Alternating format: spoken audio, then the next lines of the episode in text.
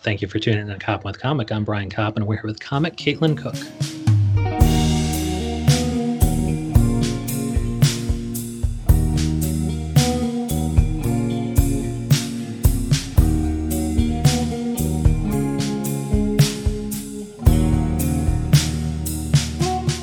Caitlin Cook, how the hell are you?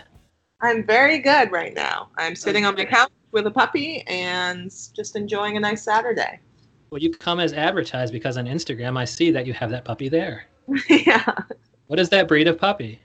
Uh, it's a Cavachon. It's not my puppy. I'm puppy sitting for a friend, but it's a. What it's the a, fuck is a Cavachon? It's a it's a King Charles Cavalier Spaniel mixed with a Bichon Frise. Oh, yeah. that's adorable. And so, you, did you do comedy product with this Ch- Cavachon? Um, yeah, I did a couple of videos where I was like trying to play piano with this dog on my lap. And so the owner, the owners are cool with you uh, making the making their Cavachon into an internet star. yes, they are. Okay, well, and it sounds like this is where you. I mean, it looks like this is where you live in comedy because uh, on Caitlin Cook, I follow Caitlin Cook. Her Twitter handle is, I think, the Caitlin Cook, as well as that's you on Instagram.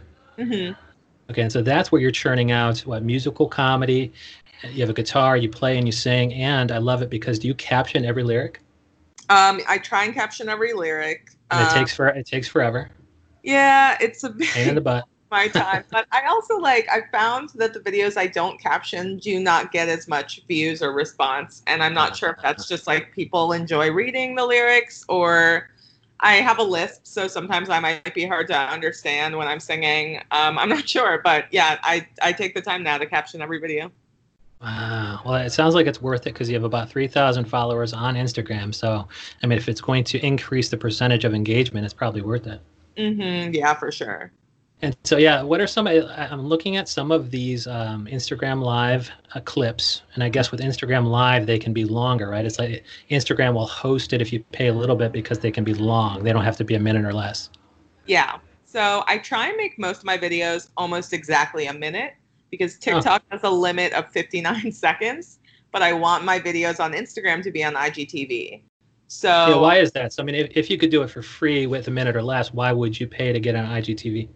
I, it's not, you don't have to pay. It's free. Really? Yeah. Holy shit. Yeah.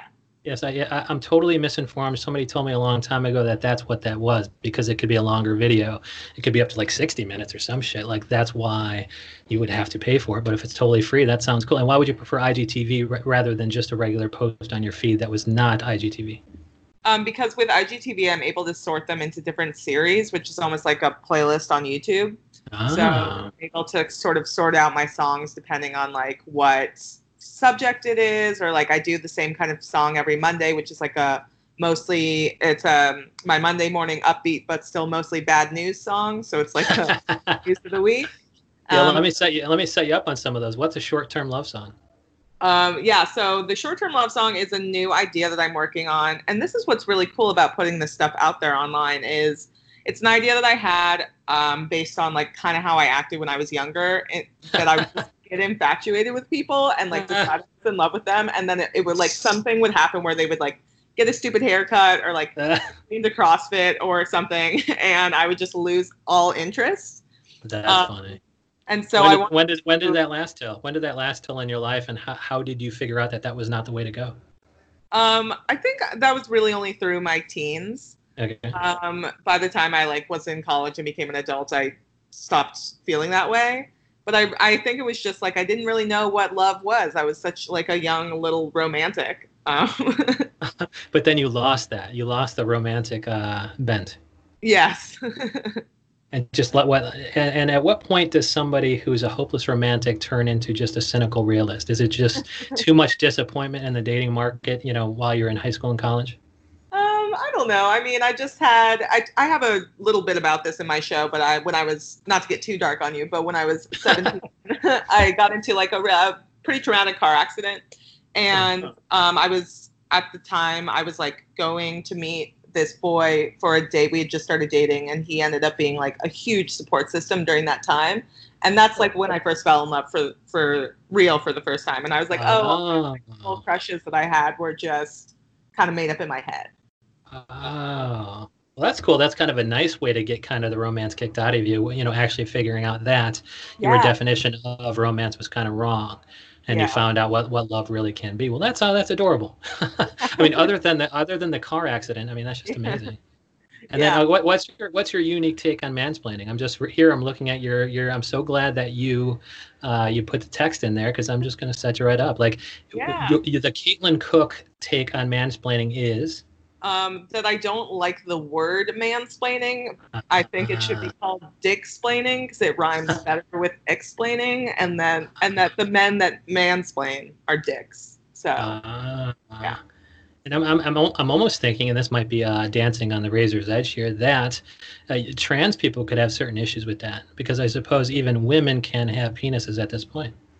yeah, so that's That- why I also suggest in the song that patronizing is a better term because it comes from the same root as patriarchy. Oh, okay. All So, right, cool. Yeah, I hope I didn't just mansplain there, but I'm whole in the in the whole J.K. Rowling thing, and I'm like, Oh my god, I don't know if yeah, yeah. I read that essay, and I'm like, I, I don't know if this is problematic or not, but patronizing is good. Okay, and it says keep fighting here. What the hell is that video gonna keep? You know, it's encouraging me to it's encouraging me to keep fighting what? Let's see. Keep fighting. I, that one is a Monday morning upbeat, but still mostly bad news song. I usually end it with "Keep Fighting," uh, just Okay. because I presented everybody with such terrible news of the week. Dude, I love that. In the seventh grade, and is that talking with your? Is that talking about the infatuations you used to have? um, where is the in the seventh grade one? I'm all just looking at the Caitlin Cook, and I'm right now I'm up to maybe row five or six. What What am I wearing? Oh, oh, you're just wearing a just an adorable T-shirt that says Illinois on it. I am. Ah, I'm, I'm from uh, Illinois. what is this song? I lived in Chicago for a couple years. Oh, Oh, yeah, me too. um, is I'm not sure why it says in the seventh grade, but this one is about. Um, I wrote this whole song that blew up. The, oh, this is what I was saying. It's so cool to put out stuff that isn't quite done on these channels because I will I, I will just put out like a verse and a chorus and the song won't be finished and I'll get so many interesting comments and responses that help me inform like how to write the second verse, which I think is Uh. always the hardest part of writing a song because you have to basically repeat the subject of the song in a new way without being repetitive.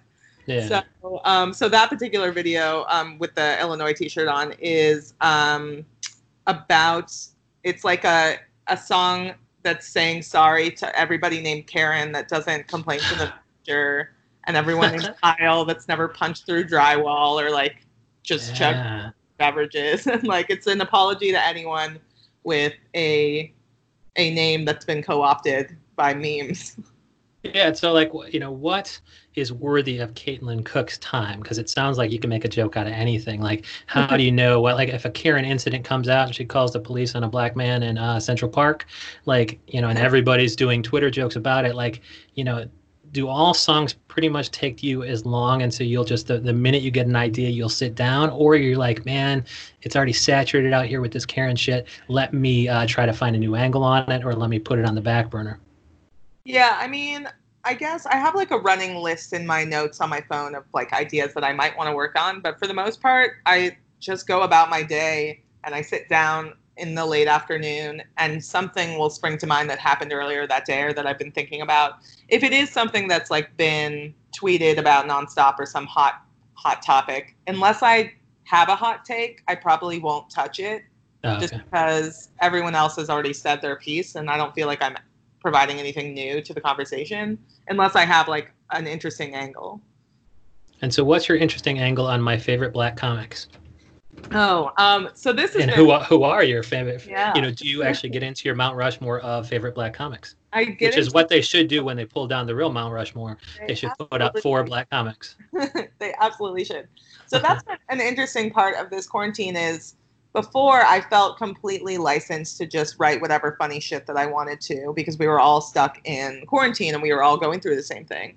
And since the civil rights movement has like really grown, I didn't like feel super funny at the beginning of this. Like I was really busy protesting and I just didn't feel like my little white voice needed to be joking about, you know, people named Karen or whatever at that time.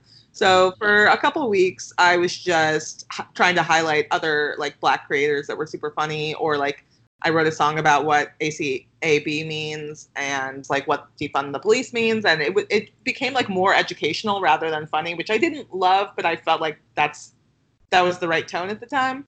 Okay. So I wrote a couple songs that were like, "Hey, I'm not feeling really funny right now, but here are some really funny black people that you should absolutely go watch their specials or go look at their stuff." Oh, good. And then are you able to name any famous ones that I might know? Sure. Um, well, I just was at um, our friend Michael Che from SNL. Um, oh. He's hilarious, and he's been doing these outdoor shows in Long Island City where uh, like the, they draw chalk everywhere, so everyone is six feet apart, little chalk circles, and everybody wears masks. And so he's been doing that. So I wanted to like highlight his stuff. Plus, his special is like still really prevalent. It's called Matter. Yeah. Black Lives Matter. Um, Michael I, Che Michael Che matters. Michael Che matters. Uh, he's great. Um, I also just highlighted a lot of black female comics that I feel like just don't have enough recognition, which is like Joyelle Nicole, Dulcé Sloan, um, Janelle James. Uh, there's a ton in that song, but there there's just some really funny black creators that I feel like and black comics that don't get as much recognition as they should. Well, good. It's nice that you are kind of um, spotlighting them with your 3,000 followers. That's awesome. and what is the boyfriend bomb? The boyfriend bomb is a song about how tough it is as a woman if someone is hitting on you to let them know that you have a boyfriend because yeah. if up to you and they say, hey, and you say, I have a boyfriend, then you're a bitch. Yeah. And if you wait a while and talk to them until they sort of get more overt in their flirtation and then say I have a boyfriend, then they're like, oh, you wasted two minutes of my So, so how, I mean, and so how do you do that? I mean, like, what's the what's you know in real life? What do you think is the graceful way to do that? You just in have real- to. I, I, must think. Yeah, yeah. In real life, I, I would almost think you just have to um, work him into a sentence rather than you know rather than coming out and saying I have a boyfriend. Just work him into your first couple sentences. In real life, like any any topic that they're like, do you like? Oh, what what are you drinking? Uh, like or anything. I'll just be like, oh yeah, me and my boyfriend like just went to that place, or like he introduced us here. I just bring him up because it's easier. Oh, good, good. Well, I love that, and it's so funny. It's totally on you guys. I mean, you know, it's you know us men we are truly entitled to either be snippy because you wasted two minutes or to just uh, be traumatized by your immediate rejection so it's totally on you and i'm glad you're figuring out a way to let us down easy yeah and then um, bisexual women tell me about yeah you have something that says and bisexual women what is your you know what is a take on bisexual women that you're comfortable talking about here um, well i i'm well i consider myself pan i guess but bi is the more um, well-known term so I'm I'm trying to figure out what that particular song that I wrote about is. Or just yeah, what can you say about bisexual women that uh, somebody like you know who's who has no experience with that needs to know?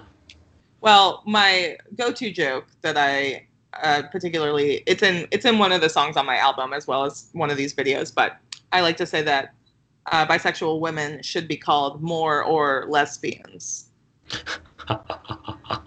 Love it. Yeah. Love it. And where can they get your album? What's it called? Um, it's called uh, Zinger Songwriter. Um, I, haven't, heard that before. That's amazing. Good job with that. That's yeah. it's, it's totally uh, innovative, and if it hasn't done, be, it hasn't been done before now, it's just so cool that Caitlin, Caitlin Cook was the first there. Yeah, I mean, I was literally going to call it something dumb, like jokes on guitar or something, and then yeah. I woke up one morning and I was like, Zinger Songwriter, absolutely. um, but yeah, it's it's a fun album. It's um, back when we were still touring, so I basically was on this tour and recorded every single set. Um, which the was it, it was a bit of a fight to like get into the mixing booth and get like the direct audio and then get a recorder on stage to get the audience sound. But I recorded every set and then um, I went through all my tracks, listened to all of them, which was painful. And then I basically, uh, it's 12 tracks on the album, and every track is from a different venue different and, and, and it's painful because you you know oh I don't like how I did that joke. My timing was off. My voice yeah. was a little substandard. Yeah. I mean no one likes to listen to themselves. Uh, you, your voice doesn't really sound like yourself listening to it yeah. I've gotten better at it now that I'm subtitling all my stuff every day but um, yeah sometimes you you listen to yourself in hindsight and you're like why did I phrase that that way or like what what was this big pause or like why am I speaking so fast yeah. Did you also videotape it, or is it just just audio? I did videotape one venue, so I really I haven't gone through it yet, but I, I want to go through that and put out a longer set on YouTube. I think. And that that's going to give you another thing to be sensitive about. You're like, oh, I also don't like how I blinked my eyes there. yeah, exactly. And where did you tour? And what did you see on tour? Was there anything cool that went on? Oh, it was super fun. Um, uh, we went all over the place. Like my album has tracks from um, Cincinnati, Go Bananas, which is a great club. There's a track from Madison, Wisconsin, uh, Comedy on State, which is a great club. I love Madison so much. Um, there's a track from Chicago, uh, the Lincoln Lodge, Under the Gun Theater. There's a track from Los Angeles, which is my hometown, um, the Lyric Hyperion. Um, there's a track from Union Hall here in Brooklyn. There's a track in London at the Bill Murray. Um, there might even be a track from New Orleans. Yeah, so we kind of went all over the country, and I just sort of gathered um, tracks and picked the best ones. But um, I uh, what's the, what's yeah, what city did you like the best on tour? Oh man, I mean, it's so hard to pick. I love, and I've been to a lot of these cities multiple times. Um, I don't know. It's hard now because I, we haven't toured in months, but I really miss like I miss New Orleans a lot. I love New Orleans. Um, that's where my partner is from, and um, is, is, that who you typically tour with? Yes, uh, his name is Sean Patton. He's also oh, sure. a stand-up comedian. Yeah. Um, so I, I tour with him a lot. Sometimes I'll tour on my own, or we'll tour together, but perform at separate venues, um, or take a couple other people with us. Um, yeah, it's been it's been a blast. And so, because you're musical comedy, even on stage, do you tend to uh, try to be with just straight can straight stand up um, artists on the bill? Not all the time. Um, I also do music that isn't funny under the name Candid Bandit. It's more like indie rock stuff. Um. And I really like touring with other musicians. I like touring with other variety acts. Um, I think some variety acts get a really bad rap because uh, a lot of it is bad. Like musical comedy is a lot of it is bad, and um, I don't know. But I like I like a, a show that has a ton of variety, whether that's like just pure stand up, but lots of really diverse people with just different points of view or you know someone kind of doing magic or you know with props like but doing it well is um, i think a real a real success and is there, you know, all else all else being equal, like celebrity being equal, you know, amount of funniness, uniqueness, whatever, all else being equal, is there a way you should order musical musical comedy with respect to other, you know, straight stand up or magic or whatever? Like, should it go first? Should it go second? Like, what is the audience reaction if you flip, you know, mm. things in order? I think about this a lot because I produce well right now we're on hiatus, but I produce a, a show in Bushwick, and we always try and have on at least one variety act and I usually like to either put it in the middle as like sort of uh, it sort of wakes the audience up because it's different. Uh, um, so it shakes things up and it changes the energy a bit. But then you have to make sure that the person, oh, sorry, that the person after the musical comedian um, has really high energy. Um, yeah. yeah. You have to bring the you have to bring the people back down the amount of times that I performed and then afterwards someone gets up on stage and is like, "Oh, I have to follow the musical act." Of course. Uh, that's so funny. And then what's your what's your show in Bushwick? Um, it's called Good God. I produce it with Shane Torres, Tom Thakkar, and Phoebe Bottoms, and it's at this venue called the Sultan Room, which is super cool. It's a music venue. It's about a 200 seater, um, and we've we had a really good run of it. Um, we were doing monthly before quarantine, and we had people like David Cross come do the show, uh, Ilana Glazer, Roy Wood Jr., Janeane Garofalo. Um, wow, that's how you're that's how you're uh, filling up a 200 seater on a regular basis. Is it monthly? It, it was monthly, and then when quarantine hit, we started live streaming weekly, and now we just got the go ahead to maybe do a show there on July 21st. Wow. So, Opening back up. And are you the, are you the person who's going to have to handle all the social distancing stuff? I won't be because the venue has really, really great supportive staff, but we will need to like constantly make sure that that is all up to speed and that everyone's wearing masks and is, you know, further apart. I don't know. It's uh, it's tough. I've we've been doing some more outdoor shows and that feels safer. So we might utilize yeah. Sultan Room's roof rather than the venue inside. Are you worried? Like I would think that if you have you know if you have a lot of people in the audience just laughing uproariously at your funny bits, like I I'd be a little bit worried. Yeah, I mean, I feel like that's why masks have to be required and yeah. why open spaces are better, why social distancing is better. I mean, we've talked about this a lot just in general in the comedy community, and me and my partner is like, what are the ethics of that? Because Yeah. a lot of people, like I happen to have a couple um, jobs that I do that I'm a designer and illustrator that I really enjoy doing during the day that, you know, have kept me going during this Yeah. quarantine. But a lot of comedians that worked really hard to be professional and not have day jobs now just have no source of income. And then they're offered tours around the country where things are more open. And like, what are the ethics of that? Because Wow.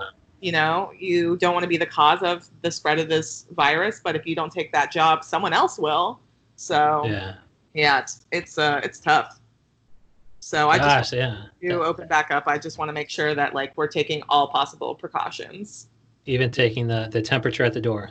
yeah Wow. Show me your ID and give me your forehead. yeah And so, yeah, I, I guess at what point did you kind of think that, um, you know, you're Candid Bandit as indie rock? Mhm. Um, at what were you always musical comedy, or at some point did it kind of split for you, where you're like, ah, I'm really thinking, you know, I'm not getting much success with any music or something, or people tend to like my musical comedy more? At what point did you make the decision, or were you always both? I was always both, although I would say growing up, I thought myself more as a musician that sometimes wrote funny songs. Okay. And then I started to delve more into the comedy world because it just felt like there was more momentum to like move up more quickly. The music industry just sometimes feels like you're just putting stuff out there and there's no response Yeah. to it. Or you do a show and it's just your friend showing up. Whereas comedy, you know, you share bills with people, you there's easier ways to network, you can make more money because it's just you performing. Um, so at some point, I had everything under my name, whether it was just music, music stuff, or music comedy stuff. And then I realized that, like, as I was starting to have bookers reach out to me and producers, that it was confusing to them to go look me up online, trying to book me for a comedy club, and seeing me sing some really sad, sad girl rock song Uh, and vice versa for like a music producer or booker to look me up and see me singing a song about douchebags. Like, so I just decided I needed to separate the two. So my musical comedy is under my name, my music indie rock stuff is under Candid Bandit, and I think that's how it will stay for a little bit. Yeah, I had Matt Buechele on, and he's a big musical comedy guy, and he said that it's so much. It, people are so much more likely to fire up an unknown person if you know it's titled something or it's subtitled something that's hilarious. You know, like a you know who who doesn't want to fire up Caitlin Cook when she has something called a short-term love song, or Mhm. uh, or just mansplaining, or, or or in seventh grade. Like they're much more likely to fire that uh, that up than just if they're scrolling through Spotify and there happens to be Candid Bandit on a Spotify playlist. Mm-hmm. And so that's been your experience. Like you really kind of took off when you got when you started taking the comedy, uh, the musical comedy thing seriously. Yeah, I think so. I mean, um, yeah, I've just like gotten more response from a song like "Signs of a Douchebag" to a song that's called like "Red Hands," you know. Um, but dude, I, dude, I can't wait to fire up fucking uh, signs of the douchebag. What, you know, whet my appetite. Although you already have, can you give me any sign of a douchebag? Do I just Yeah. look in the mirror, or how do I know I'm not a douchebag? this was the first real comedy song that I ever wrote, and it's on my album. Um, I think that's the one I recorded at Go Bananas in Cincinnati. Um, but basically, it started from a list that I made for a friend because she was like, "Why don't I see the signs, Caitlin? I keep dating all the drags." So I was like, "Here's a list," um, and then I turned it into a song. So like, it's you know, uh, a guy that tells you he works in finance before he asks what your name is at a bar, or um, there were some that didn't make it into the song, but I remember she dated a guy for a while who had a life-size cardboard cutout of himself, and I was like, oh, "That's Oh, a huge red flag." Dude, I love that so much. Follow her across social platforms at the Caitlin Cook, and she because Caitlin Cook is the only zinger songwriter out there. yes, thank Caitlin? you. Oh yeah, Caitlin Cook. Thank you so much. thank you. Have a great day.